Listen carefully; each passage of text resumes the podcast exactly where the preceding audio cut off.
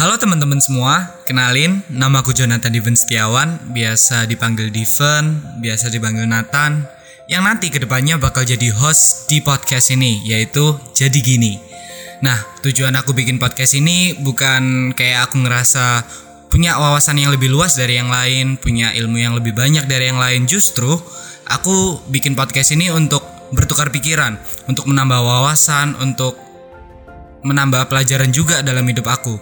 Maka dari itu ke depannya nanti aku bakal undang temen-temen atau orang-orang yang hebat yang nanti semoga akan berguna nggak cuman buat aku, nggak cuman buat tamu, tetapi juga buat kalian semua.